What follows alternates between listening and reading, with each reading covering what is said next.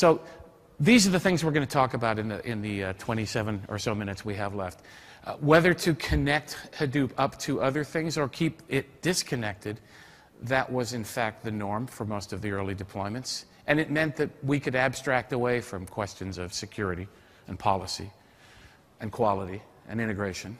Um, but as soon as you want to hook it up to the rest of the fabric, you have to start thinking about the impact it'll have there. Second, do we do it on premise or do we do it in the cloud? Or are we going to work with some sort of a, what I like to call cloud to ground model, some sort of hybrid model where some of the data is in each of the places? And then, and then finally, do I want to be in the cluster building business? Um, or will an appliance make more sense for me? So let's start here. Some of this is just pure assertions on my part of guidance that is based on thought experiments. Some of it is based on real client interactions. People have told us what has worked and not for them. The first comment is unless you are just simply piloting to find out whether the stuff is going to work for you at all, uh, don't begin with the assumption it's going to remain disconnected. If there is any value in what you do, you will need to connect it to the rest of your fabric very quickly.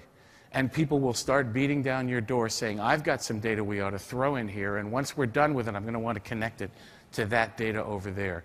The whole point of the, of the big data revolution and the changes that it's bringing in terms of usability is that we're restoring context that we typically stripped away when we built the systems that we run today because we had to in order to run them cost effectively, fast enough, broadly enough.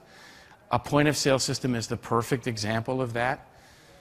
A point of sale system is just for financial accounting. It records transactions, period. And if you're in retail and you want to use that information for some meaningful understanding of how you're doing business, the fact that there was a giant stack of what you just sold right next to the cash register with a 30% sign, 30% off sign on it, is not known by the point of sale system. And the fact that the customer was on your website last night looking at alternatives is not known by the point of sale system. And I could go on and talk about a half a dozen other things that actually somewhere in your organization you know in systems that you can get to. And that context is extremely useful if you actually want to understand why people are doing business with you. Part of the big data revolution is about putting those pieces back together and restoring that context. So, another disconnected system in the long run is not going to help you with that. It may solve a new small problem, not going to get you to the big problems. So, begin